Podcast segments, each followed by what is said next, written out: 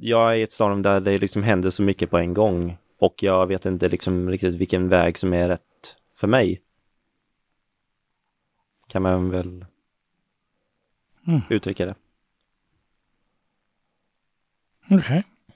Det är ganska lustigt att man frågar någon, ja, men vad betyder lost för dig? Och då översätter vi det, ja men vilse. Det är ju faktiskt det direkt vad det betyder. det är en översättning. Ja, men, Men, jag, det- jag tänker så här för dig, eh, så här, du, du är lost, är vilse och så vill du ehm, varför du gör det du gör, varför du har tänkt liksom. Vad, vad, är, vad handlar det här om? Blir jag nyfiken på.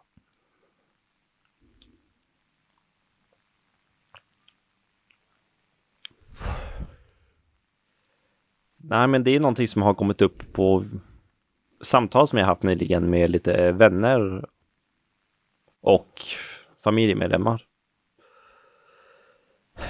När det liksom har kommit fram till liksom vad mina motivationer till saker och ting är så har jag liksom blivit väldigt knäpptyst ofta. Och därför har jag känt liksom att ja men just det, varför säger jag det här eller varför vill jag de här sakerna egentligen? Det kändes som att det var glasklart för ett tag sedan fast nu känns det som att det har försvunnit på något sätt. Mhm. Eller så är det liksom bara att jag känner sån stress i de situationerna att jag liksom bara känner att det är svårt att pressa fram något. Okej. Ehm, jag förstår ingenting. Jag förstår ingenting. Eh, när du säger lost och det är svårt att pressa fram någonting, motivationen. Så jag behöver jättemycket mer information. Vad är, vad är det du har tappat, vad är det för någonting du har tappat motivationen till, till exempel? Förlåt, vad sa du? Att Alltså, du, du, du, du har blivit tveksam kring din motivation kring, ja vadå?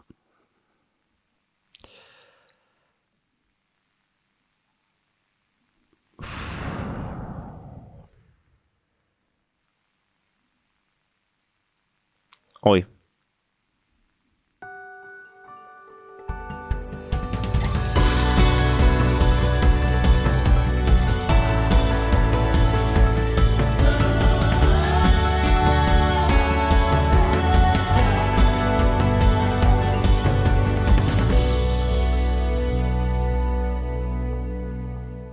Jag tänker så här Kim, nu har vi chansen att jobba med dig på riktigt.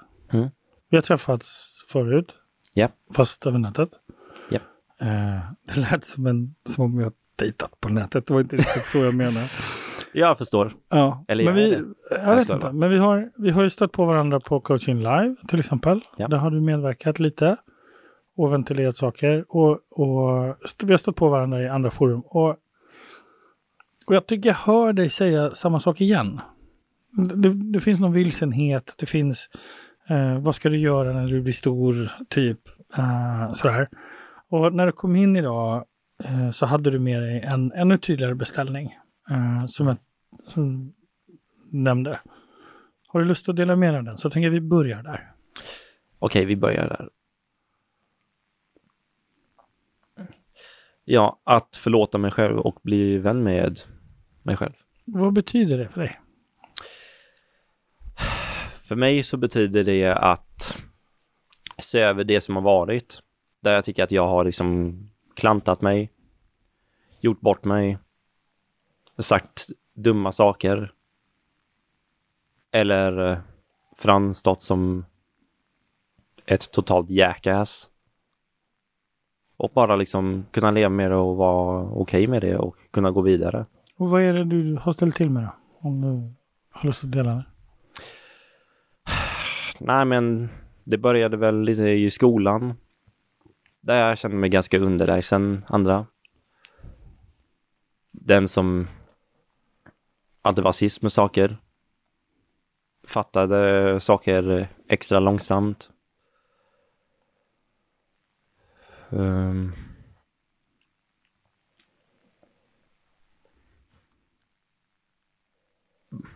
Var lite smått lättlurad. Som jag även kan vara idag. Okej. Eh, och Sen så... Jag var för snäll för mitt eget bästa. Vilket sen ledde till att det var lättare att utnyttja mig. Okej. Så du har blivit utnyttjad? Ja, eller min snällhet har blivit tagen lite för givet kan man säga. Vilket har gjort att jag känner att det är ganska enkelt att trampa på mig det och det är väldigt svårt för mig att kunna säga ifrån. Eller säga nu räcker det eller sluta lägg av. Och det kan vara liksom eh, människor som eh, stör en på stan. Vänner som säger saker som jag inte riktigt tycker är roliga. Eller chefer som tror att de kan göra vad de vill eller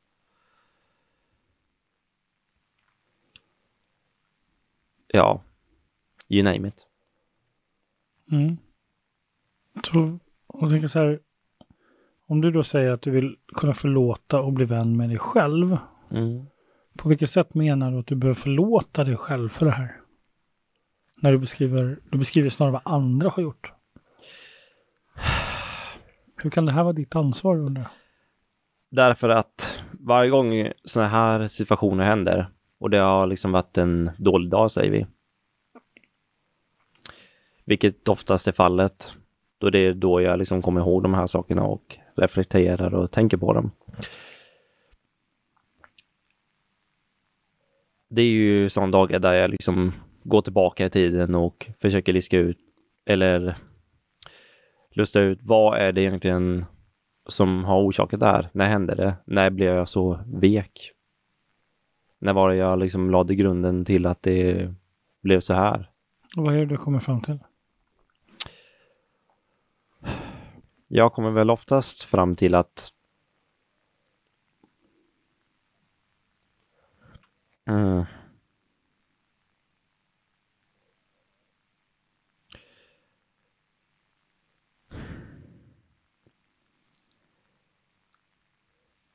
att mina föräldrar kanske uppfostran med att vara lite för polite gentemot andra. Det är väl en av sakerna.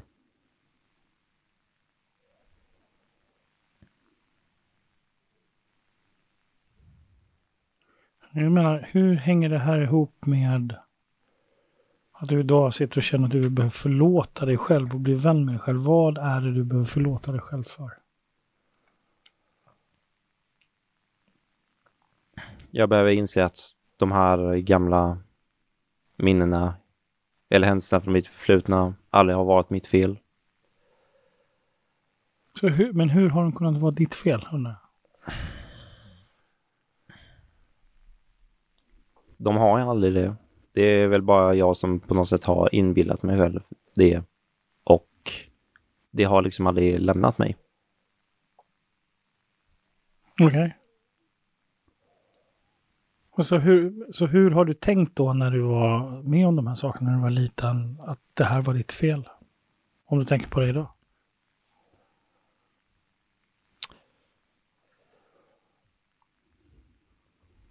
Mm. Förlåt, vad var frågan? Nej, ja, det är mer en reflektion. Alltså när du... Alltså idag så sitter du och så har du en beställning som vi ska prata om som handlar om att förlåta och bli vän med dig själv. Eh, och du blir nyfiken, var kommer det här ifrån? Att du behöver förlåta dig själv. Var någonstans har du fått för dig att det här är ditt ansvar? Så vad är det du behöver förlåta dig själv för? Mm.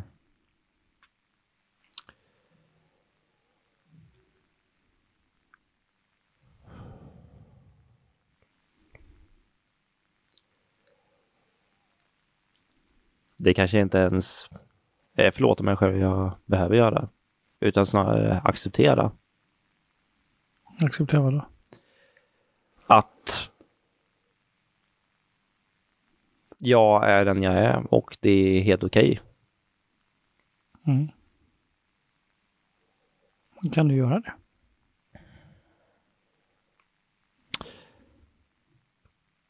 Det är väl det som jag har haft svårast för att göra, tror jag. Jag tänker, vad vill du att det här ska leda till då? Alltså om i samma sekund som du förlåter och blir vän med dig själv, vad är det du vill uppnå med det?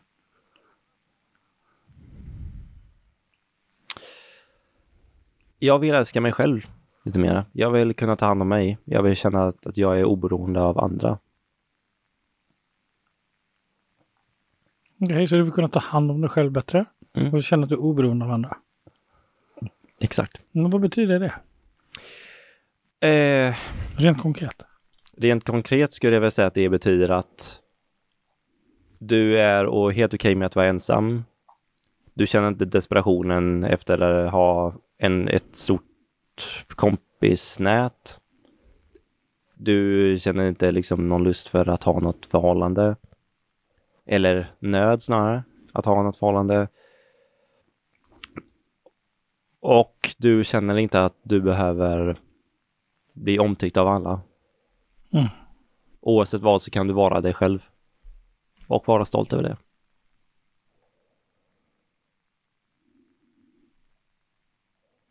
På vilket sätt menar du att du inte är stolt över dig själv då?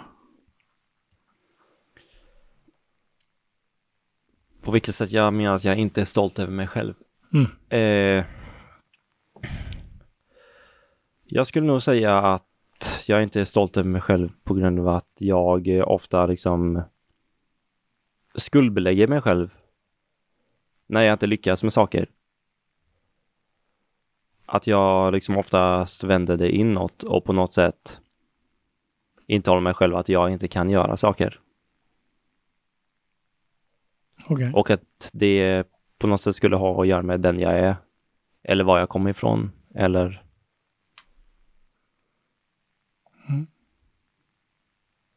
Så någonstans så skuldbelägger du dig själv.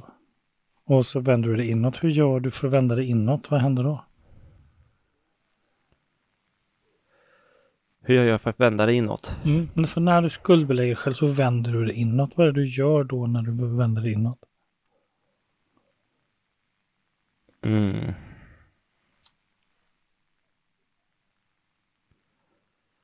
Vad jag gör när jag vänder inåt? Mm. Vad säger du till dig själv då? När du vänder inåt? Vad jag säger till mig själv är att när hade det här inte hänt så hade jag säkert lyckats med det här. Hade jag gjort detta tidigare så hade det varit lättare nu. Och hade jag stått upp för mig själv den gången så hade det varit mycket lättare nu. Eh.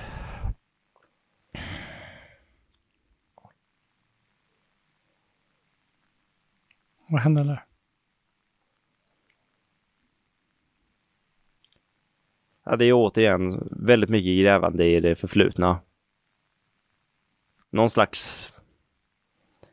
Det blir någon slags strävan över att liksom allting hade varit... Eller någon slags, hur ska man säga?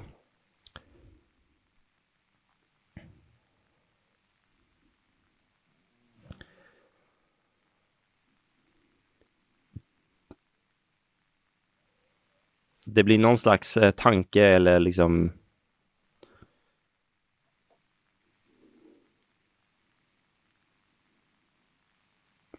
Ja men alltså någon slags tanke om att liksom hade det här och det här inte hänt i det förflutna så hade allting varit perfekt just nu. Och nu när det, något annat händer liksom så blir det liksom en besvikelse. Okej, nu känns det som att jag bara rabblar massa. Nej, inte alls.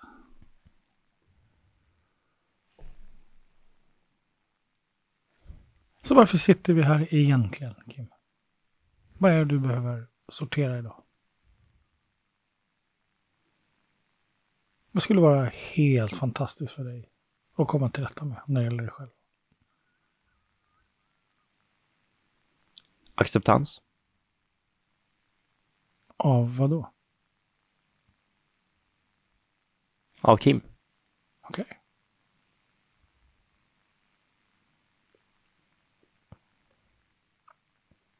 Vem är det som ska acceptera Kim? Jag själv. Och vad hindrar dig från att göra det?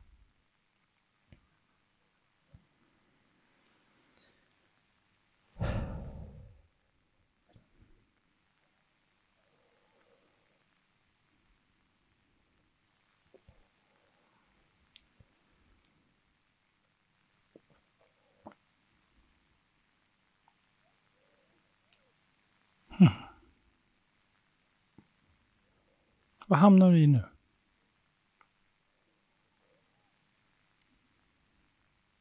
Förvirring.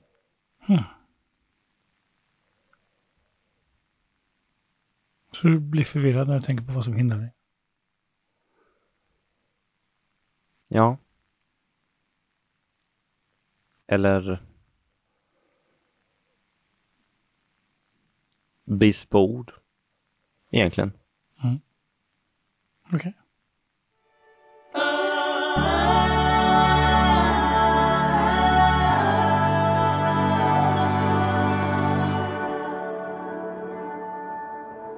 Så vad du skulle tycka var skönt, det var att du accepterade dig själv. Mm. Och vad skulle du behöva för att kunna göra det? För att kunna acceptera dig själv, vad skulle du behöva då?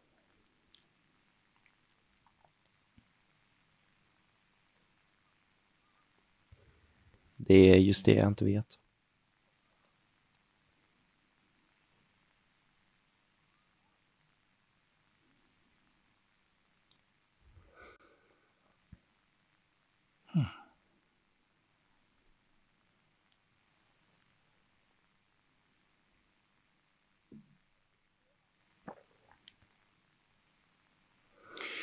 Eh, någonstans blir jag nyfiken på om du har varit med om någonting fram tills idag. Om det är någonting som är väldigt viktigt för dig. Som har hänt dig.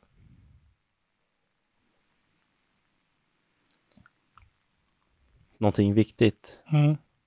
Som har påverkat dig. Ja, du har berättat om skoltiden. eh, du var för snäll, du blev utnyttjad, du var liksom så. Vad menar du med det? Vad är det du har varit med om? Som har gjort att det här, den här historien återkommer när vi pratar. Den här historien återkommer. Eh, Alltså historien om dig själv. För det här är ju en gammal historia som du repeterar. Och om jag, om jag har förstått det rätt då. Så idag så, så skuldbelägger du dig själv. Eh, och sen så har du, och så vänder du det här inåt. Jag antar att du vänder det och är kritisk mot dig själv. Ja, och sen så hamnar du i de här, i det här, de här händelserna du var med om som barn. Att du var för snäll och, och där någonstans är det någonting som händer med dig. Det, det är så jag tolkar det du har sagt. Eh, men jag blir ändå nyfiken på om du har varit med om någonting som barn.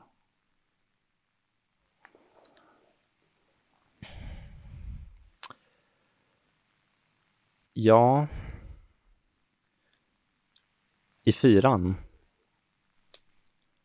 så gick jag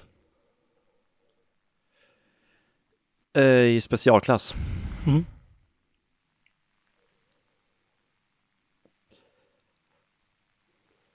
Och i samband med det så fick jag reda på att jag var diagnoserad. Okej. Hade ingen aning om vad det var innan dess.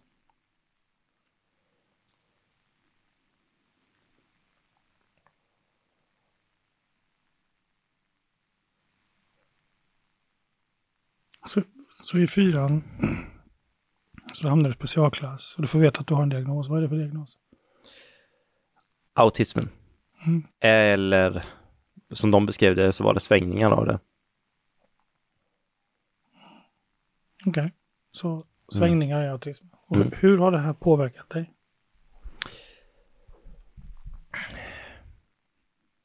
Det har gjort att jag känner mig mer begränsad. Att vissa dörrar är stängda för mig. Speciellt inom det sociala. vissa yrken också. Mm.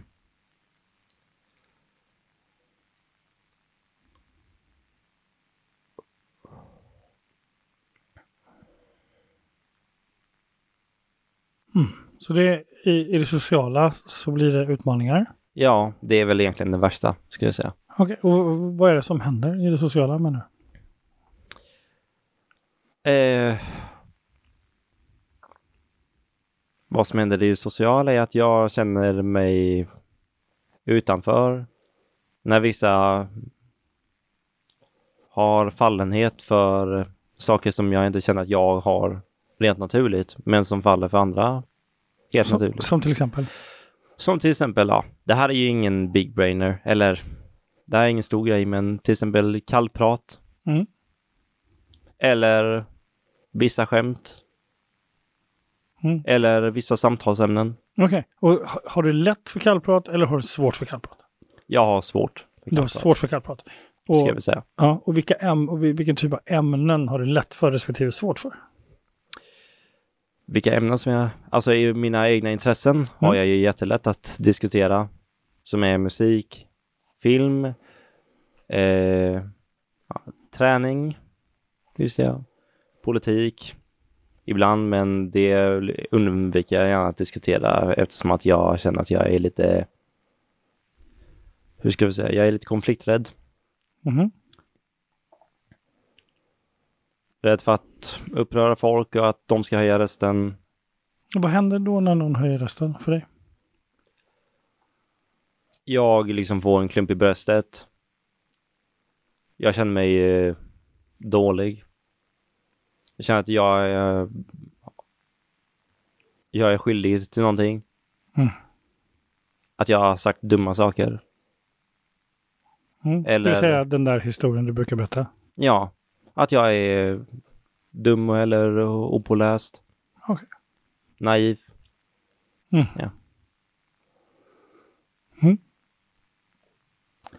När, när du gick i specialklass och de konstaterade att du har någon form av autism, så som vi kallar det för idag. Ja.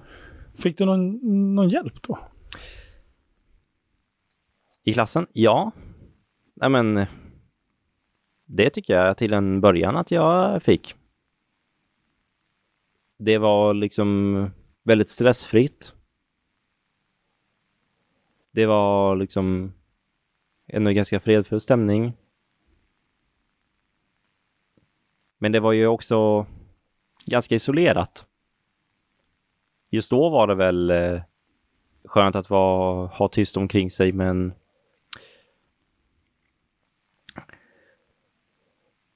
jag insåg ju inte själv då att det nog i längden inte var så bra för mig. Ja, long story short så jag satt ju ofta själv och jobbade i mitt eget hörn där. Mm. Alla eleverna som gick i den klassen hade ju liksom ett eget hörn som de jobbade i. Och så hade de liksom ett litet pappersschema där dagens upplägg var. Och man kryssade alltid för de aktiviteterna som var gjorda Mm. vid eh, de och de tidpunkterna. Ja, Mm. Så och det du, såg likadant ut varje dag. mm. Var det här dåligt eller bra för dig? Det var väl bra på ett sätt. Det var ju strukturerat.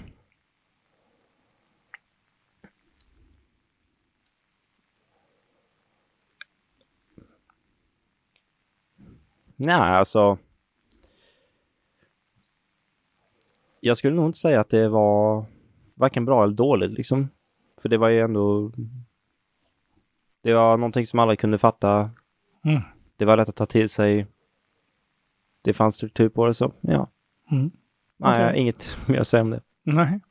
Eh, Okej, så du går specialklass. Hur länge gör du det? Jag gjorde det i sex år. I sex år? Mm. Mm. Så eh, egentligen upp till gymnasiet, eller? Nej, det var där eh, när jag började gymnasiet så slutade jag. Okej. Mm.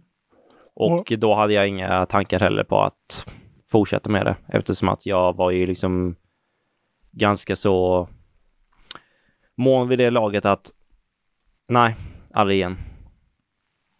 Nu är det nya tider liksom, aldrig kolla tillbaka. Nu är det bara framåt som gäller. Okej. Och hur, hur, om man skulle bestämma sig för att autismdelen så är som ett, en, ett fenomen hos dig. Mm. Hur skulle du definiera din relation till din autism idag? Jag skulle väl definiera det som något som jag halvt inte vill ha med att göra. Och halvt så något som känns okej. Eller till och med ibland väldigt bra eftersom att jag ibland upptäcker vilka fördelar det faktiskt ger mig. Som till exempel? Eh, de säger ju att det är, är någonting som gör att man har fallenhet för vissa saker inom det kreativa till exempel. Mm. Vilket jag känner att jag faktiskt har. Okej. Som till exempel? Musik har jag ju alltid kört nästan, eller större delen av mitt liv. Ända sedan jag var fem då jag började med fiol. Som sen gick över till gitarr. Och som sen gick över till lite andra instrument som bas och sång lite grann. Så Ja. du spelar fiol, gitarr, bas och sång? Ja, Alltså, jag spelade fiol. Jag eh, liksom, jag slutade ju liksom för länge sedan. Det var inget som var för mig riktigt. Men det gav ju mig ganska mycket, hur ska man säga, basis för gitarren sen. Mm. När jag började med det i tonåren. Okej, så du spelar gitarr fortfarande? Ja, det gör jag. Cool. Så du har en fallenhet för musik? Och Varför? sen så skådespeleri såklart. Och film. På vilket sätt har du en fallenhet för skådespeleri och film? På vilket sätt jag skulle säga att jag har fallenhet för det? Att jag kan läsa mycket om det. Det är liksom... Jag har lätt att ta till mig det. Mm.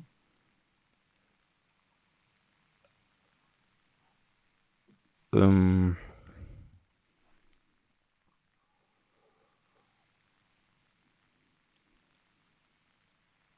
det är ganska lätt för mig att arbeta med det. Till den graden att det ibland inte känns som att jag arbetar med det. Okej. Det är väl det jag kommer på främst. Så finns det fler för positiva sidor med autismdiagnos? Jag har faktiskt inte tänkt så mycket på de där, på andra saker förutom det kreativa, så jag kan nog inte riktigt uttala mig där. Mm. Tyvärr. Så hur är din relation idag? På, alltså din, om, om säger din kompetens, din kunskap om dig själv vad gäller hur din autism så att säga, påverkar dig i din vardag idag?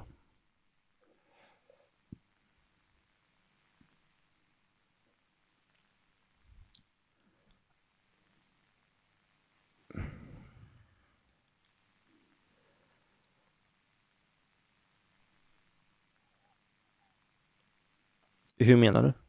Förlåt. Nej, jag menar alltså hur... Um, um, bara det faktum att vi sitter och pratar om det och att det är ett fenomen för dig. Det är en diagnos du får i fyran. Så tänker jag att det här är ju någonting som du lever med. Mm. eh, och som påverkar dig i din vardag. Ibland bra, ibland dåligt. Och du blir nyfiken på liksom, hur ser din kunskap om autism ut? Har du, har du liksom lärt dig om din egen autism? Om jag har liksom... Du menar om jag har liksom tänkt på händelser som skett och hur mitt förhållande till det ser ut? Ja, eller? till exempel. Eh, en sak som jag har lärt mig är att det som står på papper inte nödvändigtvis ödelägger för vissa saker som det sägs att det gör. Till exempel. Att det är inte så himla fyrkantigt som det ser ut. Nej, det är det Eftersom inte. att det är väldigt många saker som jag har, faktiskt har lyckats överträffa mig själv med under 2010-talet till exempel. Mm. Så du har ju alltså klarat av mycket mer än vad som förväntas av dig.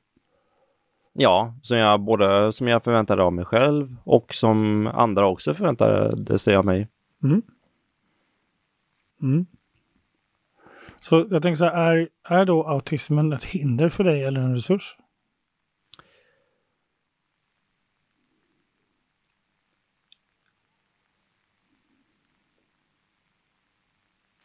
Det kanske är en resurs.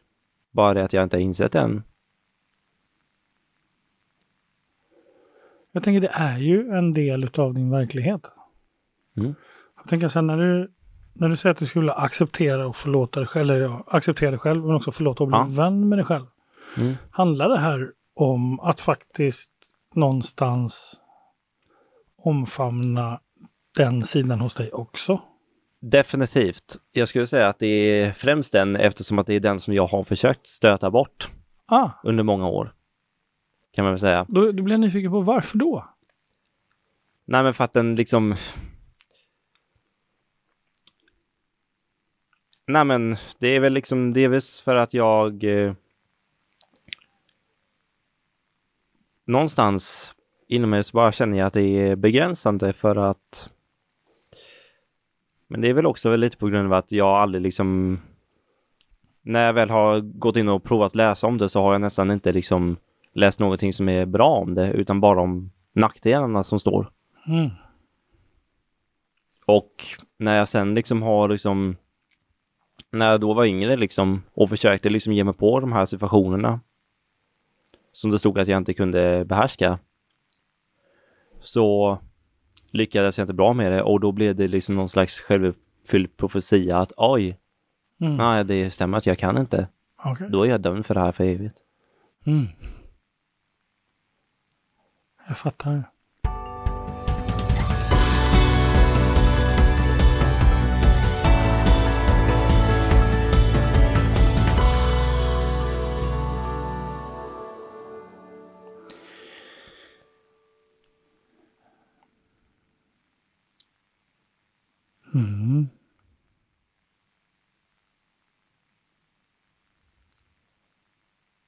Sitter och tänker nu. Mm, ja, det, det är okej. För jag tänker att det här, det här är en otroligt stor stund för mig. Hur kommer det sig? Om jag får fråga. Ehm, Jag tycker det är otroligt härligt att höra dig Kim eh, just nu berätta om din kamp med att förstå din egen diagnos. Samtidigt som du i min värld försöker värna om din egen integritet. Så att själva diagnosen inte tar över den du är. Mm. Och det blev jag väldigt rörd av. Ehm, och jag kan verkligen känna hur viktigt det här ögonblicket blev. Om jag ska återkoppla vad jag sitter och känner just nu. Ja. Vad tänker du om det jag precis sa? Jag blir väldigt rörd. Och att det kanske inte är så illa att ha vara den jag är trots allt. Eller att jag har det jag har. Jag tänker en del människor behöver glasögon Mm. för att se bättre. Andra människor har strucknölar på sina fötter som gör att de måste ha specialskor. Andra människor har eh, svårigheter med håravfall, höll jag på att säga. Andra människor föddes utan armar eller ben. För att vara lite mer dramatisk, exakt. Mm. Och, och, och jag, jag tänker också att när man möter när man möter beskrivningar kring neuropsykiatriska funktionshinder idag, Mm. så bara själva ordet neuropsykiatrisk funktionshinder, det får det ju att gå liksom kalla kårar längs med ryggraden. Ja, nästan. jag känner det nu när du säger det. Att det liksom blir det så här, det låter nästan lite lite äckligt. Eller lite äckligt men alltså lite sådär att nackhåret reser sig lite. Mm. Bara, ew, det låter ju liksom verkligen som något som är helt stört. Ja, och jag, jag har ju min lilla käpphäst här. Uh, jag hade en annan gäst som, som, som pratade om ADHD till exempel, som Mm. också är en del av det neuropsykiatriska eh, Mm. fenomenet. Och Och min käpphäst lyder så här. Jag kallar det inte för funktionshinder utan jag kallar det för funktionsuppsättning. Okej. Och nu menar jag att jag tror att vi all, alla människor, oavsett om vi är vad man då vill kalla för normala eller icke-normala, det vill säga sådana som har funktionshinder. För det är, det är ju en, det är en ganska hemsk uppdelning av människan. Att börja prata om människor som om de har ett funktionshinder istället för att titta på de människorna som att de har en uppsättning funktioner. Där en del människor funkar på ett visst sätt och andra människor fungerar på ett annat sätt. Exakt. Ja, nej men det har väl också varit ett problem för mig också. Det är väl därför jag har liksom haft lite svårare liksom att liksom ta diagnosen i hand. Mm. Ja. Jag har alltid sett det liksom som att eh, rent metaforiskt har jag alltid liksom eh, föreställt bilden av mig själv om hur jag liksom eh, under hela 10-talet har liksom varit på marken och funktionshindret eller autismen, delen av mig, har liksom räckt ut sin hand. Bara, låt mig hjälpa dig upp. Medan jag Mm. liksom bara slår bort den bara. Alla livet, jag klarar mig själv. Mm. Det är liksom lite så jag, jag har sett det eftersom att delvis för det du sa, för att det blir någon slags nej men segregation mellan människor när man sätter diagnos på någon som jag liksom inte riktigt tycker om. Och så, sen så ska man dessutom hålla på och skriva böcker om det är alltid sånt och på något sätt förklara hur vissa människor är. Så det, det är bara någonting med det som jag liksom bara det känns så utpekande. Mm. Och det är väl det jag inte vill liksom ha velat befatta mig med. Mm. Så om man då gör så, vi bestämmer oss för en liten stund, vi bestämmer oss för att här sitter Kim och, och eh, i, i en värld så kallar man det här för neuro, eh, neuropsykiatriskt funktionshinder och med allt vad det innebär. Det är autismspektrum och specialklass från fyran och nio år och allt det där. Märkte du att du blundade nu? ja, Du bara loggade ut direkt. Ja. Och så, så har vi, vi har den världen här. Och så, och så vrider vi oss till andra sidan och så, och så tänker vi att vi har, att vi har en, en annan värld som du själv får skapa. Där, där det är Kims plats på jorden. Och då blir jag nyfiken, ifall du tittar på all, alla dina förmågor, men också tittar på det som är utmanande för dig. Är du med? Det, blir, det har inte kommit till frågan än. Så blir- det, ja. Jag bara två, två scenarier. Det ena är att du tittar på dina förmågor och det andra är att du tittar på det som är utmanande för dig utan att vi kallar det för någonting. Det enda, det enda vi kallar det här för, det är Kim. Ja, sen är vi medvetna om att den sidan finns och du har skakat tass med den sidan och sagt okej. Så. Men vad utav den här världen vill du flytta över dit? Så att det här blir ett omfamnande för dig. vilka fördelar av den Ja. vi har Lyf- flyttat lyfta in dit? dit. Det kreativa. Okej, så det kreativa. Vad mer?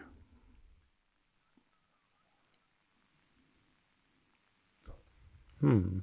Om du bortser från begränsningar och definitioner och ramar. Så vad skulle du vilja ta med dig från den världen dit? Min empati. Mm. Så det kreativa och din empati. Eh, analysförmåga kanske. Mm. Din analysförmåga. Vad mer?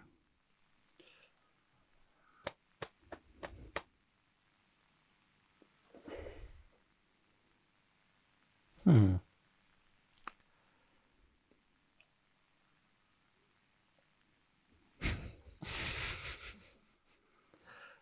Så det kreativa, det empatiska, din analysförmåga.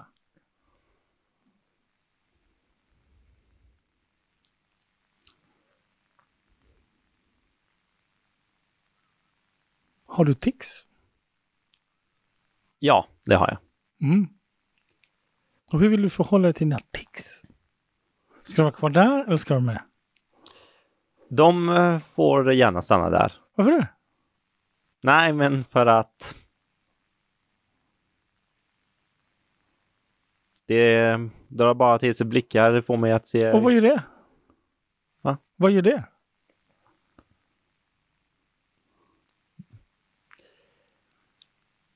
Det sabbar eventuellt mötet med människor som är viktiga. Ja, så länge du försöker hålla det hemligt, ja.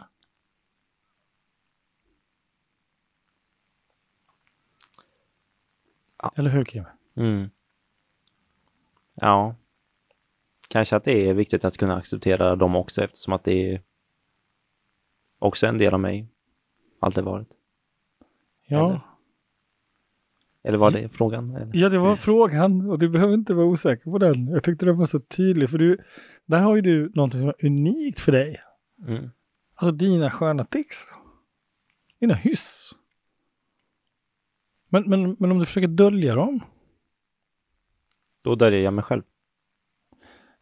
Det vet jag inte, men, men jag tänker om du försöker dölja dem så, så blir ju det för mig som att det här är någonting som du inte tycker är okej. Det gör ju att jag blir osäker. Men om du gillar dina tics och, blir kompis med dem, som det du gjorde alldeles nyss med armarna och så, som om du är på väg att flyga lite och, och håller på. Om du skulle vara kompis med dem och bjöd in mig till dem. För vet du vad jag tror Kim? Vadå? Jag tror nog alla människor har tics mer eller mindre nämligen.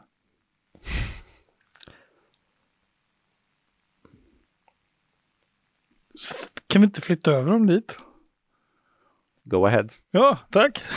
Nu flyttar vi över dina tics också. Då, då blir jag nyfiken på vilket, vil, vilket är ditt skönaste tics, Kim? Mitt skönaste tics. Yes. Jag skulle väl, alltså spontant känner jag väl det är väl liksom när jag ibland liksom ska, eh, kanske tänker på någon rolig scen, rolig situation och Mm. liksom börjar skratta liksom helt Ja. för mig själv. Ja, Till exempel. Det är helt underbart. Alltså. Ja. Alltså, så, så när, när, när, när kan skratt bli fel? På en begravning kanske. Ja. Men, men, men det är ju ändå väldigt befriande, tänker jag. Så, så när, när kan ett skratt vara, vara fel? Liksom? Ja, äh, underbart. Den, den, den, den, får, den, får- du 100 poäng godkänt för. Det, det var ett skönt tics. Har du fler sköna tics? Fler sköna tics. Mm. Åh, ja, jag har, alltså det har gått lite vågor sådär. Alltså, när man har liksom slutat lära, göra ett tricks. När man har slutat göra en sak så börjar man med någonting annat. Och sen när man slutar med det så börjar man med någonting annat. Det har varit så ända sedan jag var barn. Ja, var ba- du har haft tics hela livet? ja, när jag var och barn. de har evolverat? Exakt. Ja, vad skönt. Och Alltså, när jag var barn så gjorde jag till exempel mycket så här med händerna, att jag viftade med dem du så här. så här? Ungefär som en anka. Ja. Och Cool. eh, sen så gjorde jag någon, någon sån eh, grimas eller så. Mm. Alltså för att något skulle knäcka eller klicka till eller så. Ja. Fast jag gjorde med stämningen. Och Mm. eh, Du ser, du till och med, du, du, till och med ifrågasatte min kopia av ditt tics. Fast jag gjorde det med stängmun. Den men helt det är sant dock. Ja, jag, jag är helt övertygad om att det är 100% sant. Eh, Mm. Och shit, det finns mer saker jag gjorde.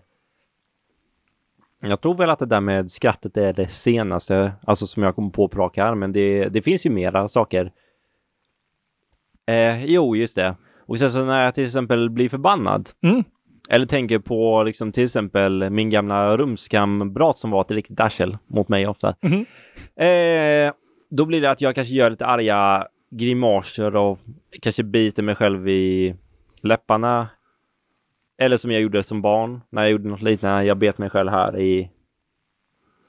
I köttet Eh. mellan tummen och pekfingret. Exakt. Ja, då bet du själv här. Exakt. Precis. Exakt. Precis så. Eller så kanske det var utkanten. Precis. Här, jag minns inte om du var här eller här. Men jag tror att det faktiskt var köttet där emellan. Jaha. Eh, Så, så när du var arg så bet du dig i... i det, du vet det här man, man får kolla när man ska steka kött. Det? Ja, precis. Ja, man kollar hårdnan. Så här. Då, kollar, då kanske du så här, kollade hur arg du var. Eller hur? Så jättespännande. Då ser du hur arg du är. Liksom. Tänk om det var så. Ja, kanske. Mm. Så du har en egen ilskebarometer i, din, liksom, i köttet. Sådär, tillgång till kreativitet minsann. Eh. Ja, alltså det... Det var inget som jag tänkte på då. Nej, det förstår jag. Nej, såklart jag inte gjorde det. Jag vet inte, visste inte ens det, vad det där med stekrad och sånt var då. Eh, det bara skedde väldigt mycket på automatik utan att jag ens tänkte på det. Mm. Det var liksom bara jag som bara, ah, ja, ja, ja, jag måste byta någonting. Eh, ah, där. Och så bet du. Ja. Så du har dina tics. ja. Och, och du tänker så här, vad skulle hända ifall du var stolt för dina tics idag? Skulle förmodligen göra dem ännu mera. Ja. Och eh, på alla platser och inte bry mig. Mm. Om andra tyckte om det. Okej. Och eh, kanske liksom när jag frågar Och- bara, nej men det är tics. Mm. Jag har haft dem hela livet. Ja. Um, skulle kunna tänka att du har eh, som kompisar i dina tics. Du och dina polare. Förlåt? Vad sa du? Nej, men att, att, lite så här, ja, men jag har mina tics, det är som mina polare. Att du kallar dem för olika saker. Jaha. Åh, nu kom Anton. Ankan. Ja. Lite som Inside Out eller? Du menar insidan ut? Insidan ut, ja precis. Ja, det, så jag bara tänker på Disney-filmer. jag menar. Exakt, Pixar-filmen. Att låta känslor eh, representeras av färger. Ja, fast i, denna fall, eh, i detta fallet rörelse istället. Ja, just det. Mm. För det är ju ett sätt att uttrycka känslor på, eller hur? Ja, precis. Och eh, nu, nu varför det så upptäckte jag ett annat tics att när något intressant samtal sker Ja. eller när man liksom är liksom början liksom det där, alltså precis på snudden av det där, när man var liksom bara ah, precis, exakt! Mm. Då liksom eh, blir jag liksom lite spänd i kroppen, jag blir sitter mer upprätt. Mm. Jag liksom, jag skakar nästan lite, höjer upp axlarna liksom och lite så. Mm. Så vad heter den? Hmm. Ja. Bra fråga. Jag har bara sett ett namn. Spontant. Vilket som helst. Joakim kanske? Joakim. Eftersom att det är mitt förra namn. Ah. Innan jag hade bytte till Kim förra året. Mm. Vil- Vilken härlig. Nu kommer jag tänka på. Jo. Ah, Kim. Och idag heter du Kim. Mm.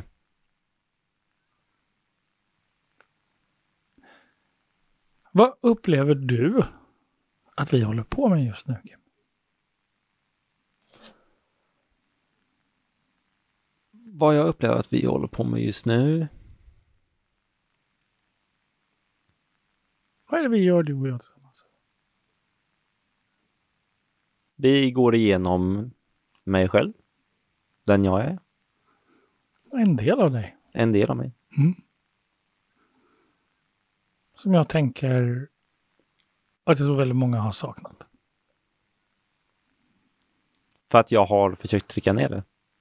Det vet jag inte. Det är dina ord. Eh, men, Nej, men jag säger väl också det delvis för att jag tror att det är sant också att jag har försökt liksom trycka undan det. Jag har liksom bara liksom jag har liksom tagit en Kim och liksom försökt liksom stoppa ner honom i byxfickan. Och vad, vad händer då, Kim?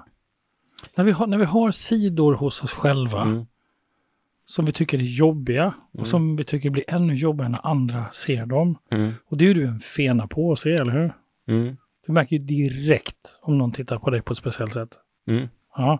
Så du märker ju, även om du har gömt det, att de tittar på dig. Som att du är konstig. Så varför dölja det? Rädslan för att de ska upptäcka det. Så de gör ju det ändå. Ja. Men jag, jag intalar mig själv att de kanske inte gör eller jag försöker delvis intala, eller jag för, rättare sagt försöker visa mig som någon annan i syfte att bli mera omtyckt eller inte omtyckt men att inte bli sett konstigt på. Kanske. Mm, Just det. För att liksom kunna uppnå någonting. Det kan vara en status, det kan vara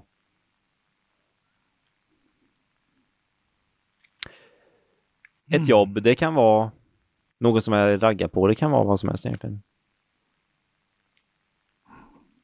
Ja, shit, ja. Jag känner mig nästan som i alla de där filmerna där man liksom är på någon dejt eller så. Och sen så liksom helt plötsligt bit för bit så börjar alla ens lögner komma fram. På de värsta sätten. Mhm. Jag vet inte vilken film jag ska ta eh, som exempel. Men jag, jag tänker väl typ Mrs Doubtfire. Mm. Där på slutet. Mm. Det som är så speciellt med Mrs Doubtfire på slutet? Nej men alltså Robin Williams då, huvudpersonen. Han liksom spelar ju en... Han är liksom, går miste om sina barn som hans eh, exfru får vårdnaden om.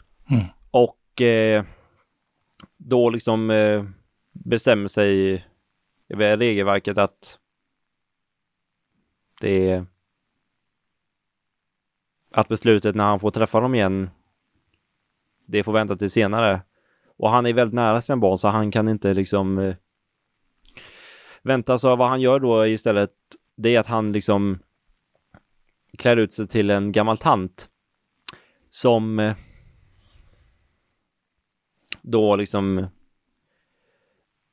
utnämner sig själv som barnsköterska eller barnmorska som ska ta hand om eh, dem när eh, mamman inte finns i hushållet. Mm. Så det gör han då.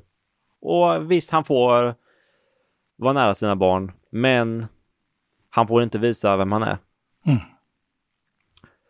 Och till slut så liksom när han delvis måste växla mellan en, ett, en middag och en annan middag med sin familj så kan han inte hålla ihop det med eh, utstyrseln. Så till slut så blir han avslöjad. Och vad händer då?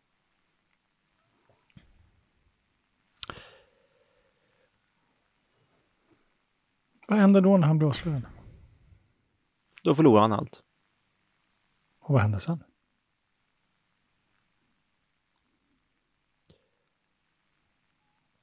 Oj. Mm. Vad händer där på slutet? Det är en amerikansk film så jag misstänker att det blir bra. Det blir, ja.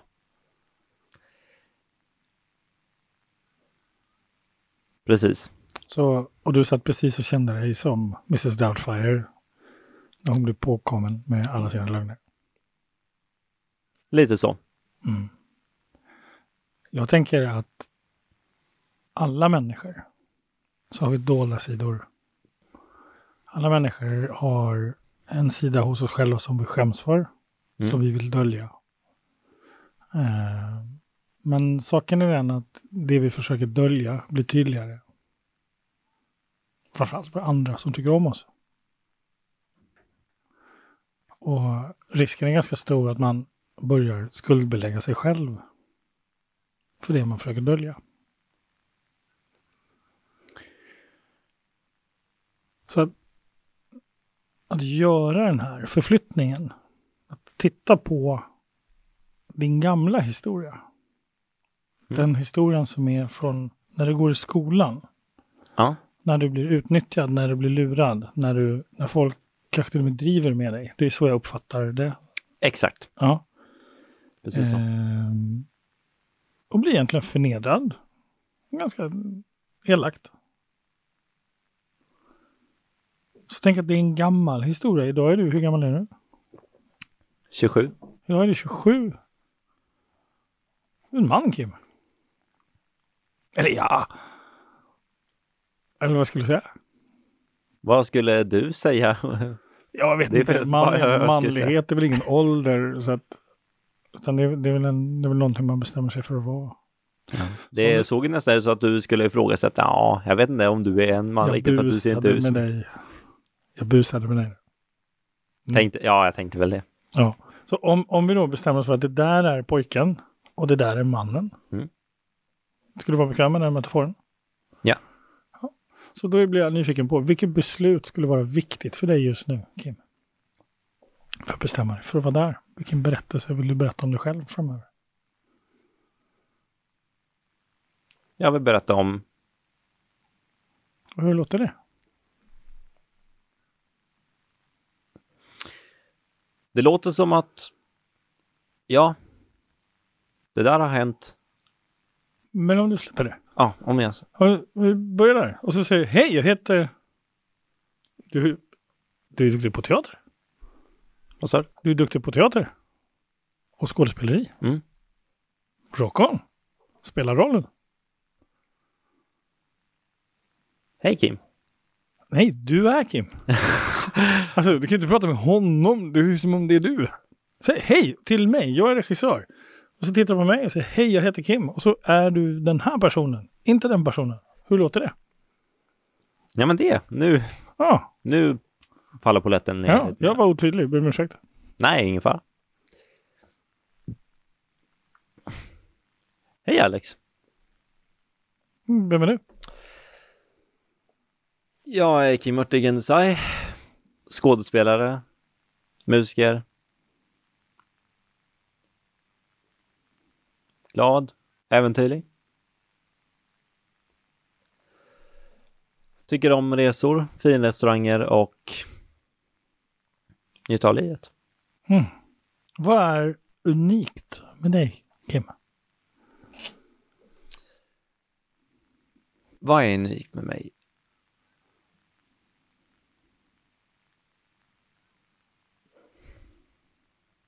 Mm.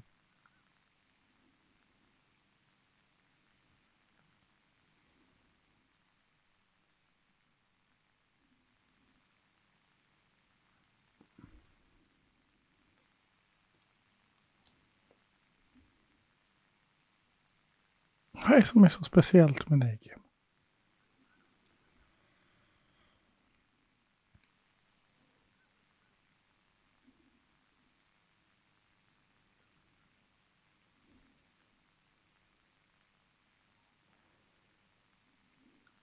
Att jag är kreativ.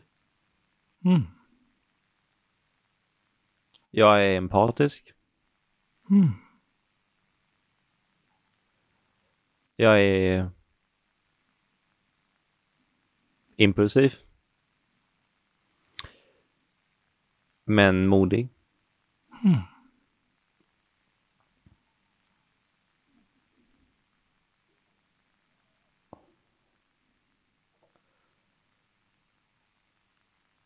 Sen har du en massa kompisar också, har jag förstått. Ja. Vilka är det? Vi har min vän Joakim som är väldigt exalterad. Ah, Okej. Vi har min vän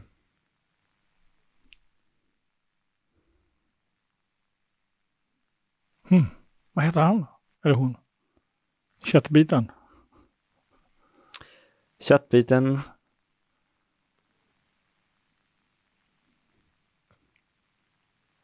Ja, smeknamn. Ja.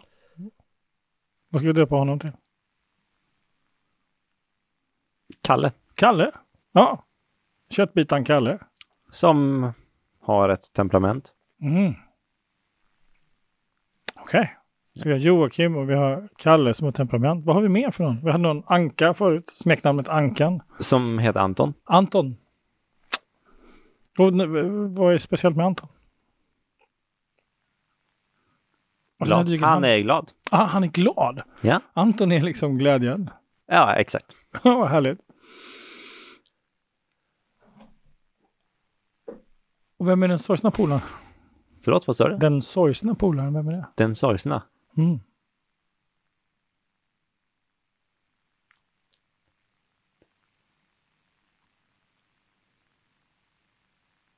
Det sorgsna tipset.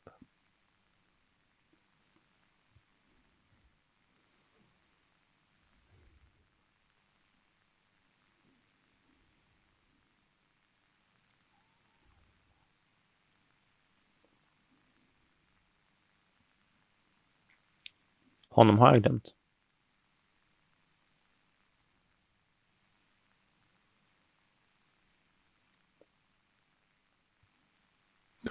Kraftfulla. Vem är det? Den kraftfulla. Mm. Det hittar jag på här. Ja. Så den kraftfulla. Hur är det?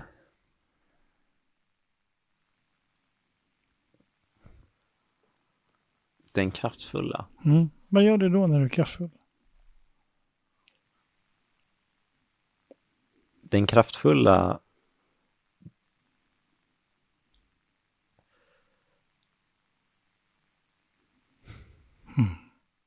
Det är eh, Klas. Mm. Den som gör segerdanser. Mm. Den som öppet sjunger ut. Ja. Den som bara känner att idag är jag Superman. Mm. Och den som bara, den som har, eh, känner att idag kan inget stoppa mig, jag har flow. Fantastiskt. Och den busiga då? Den busiga. Ja.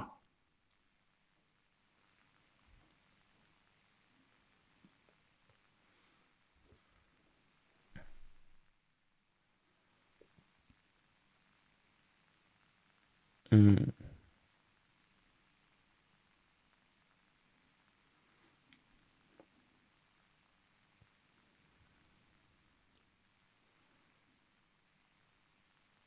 David.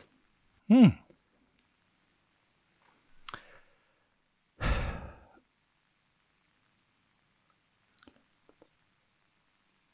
David är väldigt fnittrig. Mm. Ganska taggad.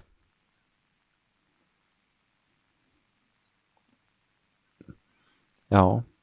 Ibland snudd på elak kanske. Men vet om det. Mhm. Så du är allt det här? Vad mer? Vad mer? Och du är allt det här och mer. Så. jag. Ja, jag hörde. Jag bara repeterade det du sa. Jag är allt det här med och Håller du med om det? ja. Okej. Om, om, du, om det skulle vara så att du hade någon form av känsla i kroppen just nu så blir jag nyfiken på vilken känsla det skulle kunna vara. Vad som lever just nu i din bröstkorg. Hunger. Skojar bara.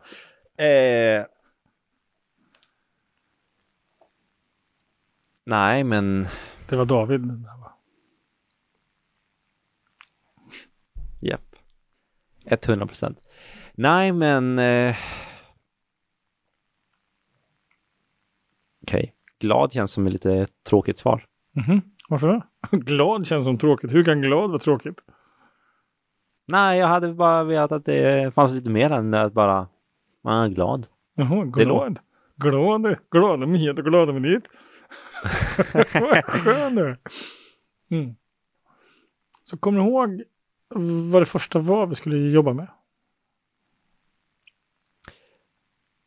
Att förlåta och acceptera, eller Och bli vän med mig själv. och bli vän med mig själv, just det. Har vi jobbat med rätt saker då, Kim? Till slut tycker jag att det blev det. Mhm, till slut. Inte i början. I början också. Det hängde inte riktigt ihop. Ja, men till slut så, ja, det var lite sådär att man, vi fick eh, leta efter byggstenarna lite innan vi liksom kunde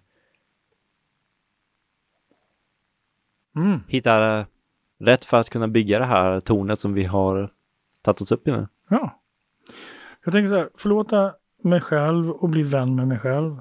Förlåta och bli vän med mig själv. Jag tänker, bli vän, vi har ju fått massa kompolare. Ja. Ja. Skulle det kunna vara möjligt för dig att påminna dig själv om när du hamnar där? I den här världen. Den gamla världen, den gamla historien. Skulle du kunna be någon kompis på den här sidan om hjälp då?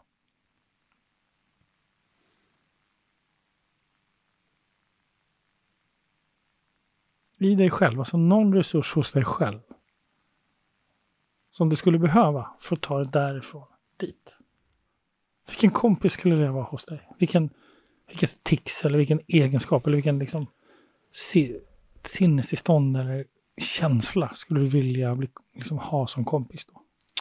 Det är väl främst David Mm. och sen så en till, vem var det?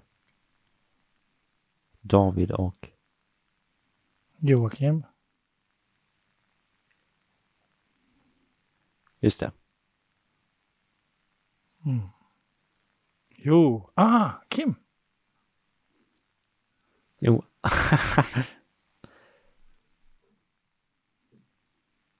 Så du får hjälp av Joakim och David. Är på banan igen.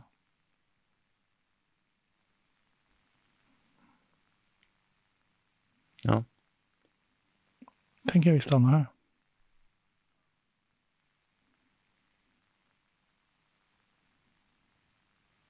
Vad tar du med dig efter då?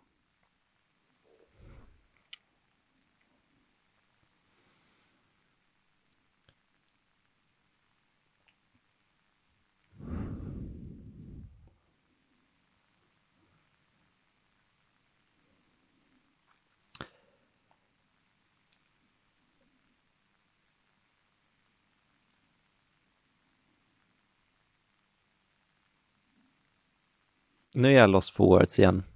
Mm. Det är så mycket som har hänt nu så att jag liksom, jag vet inte var jag ska börja. Typiskt mig. Mm. Om du bara låter det vara så flödande som det är just nu i huvudet.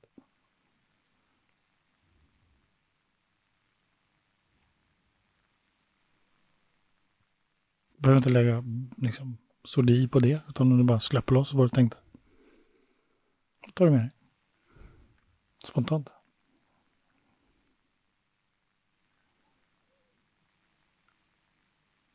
Energi. Okay.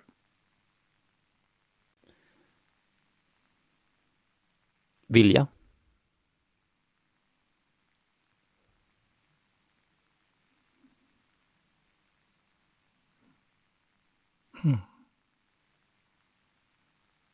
Acceptans.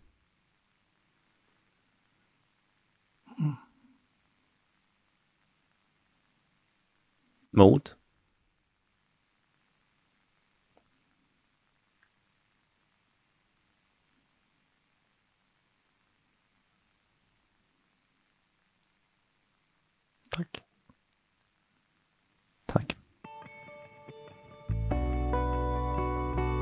Vill du gå i coachning hos Alexander? Så bokar du på alexanderholmberg.se. Den här podden är inspelad på och producerad av Knutfabriken. Vill du ha hjälp att spela in och producera podd? Gå in på knutfabriken.com.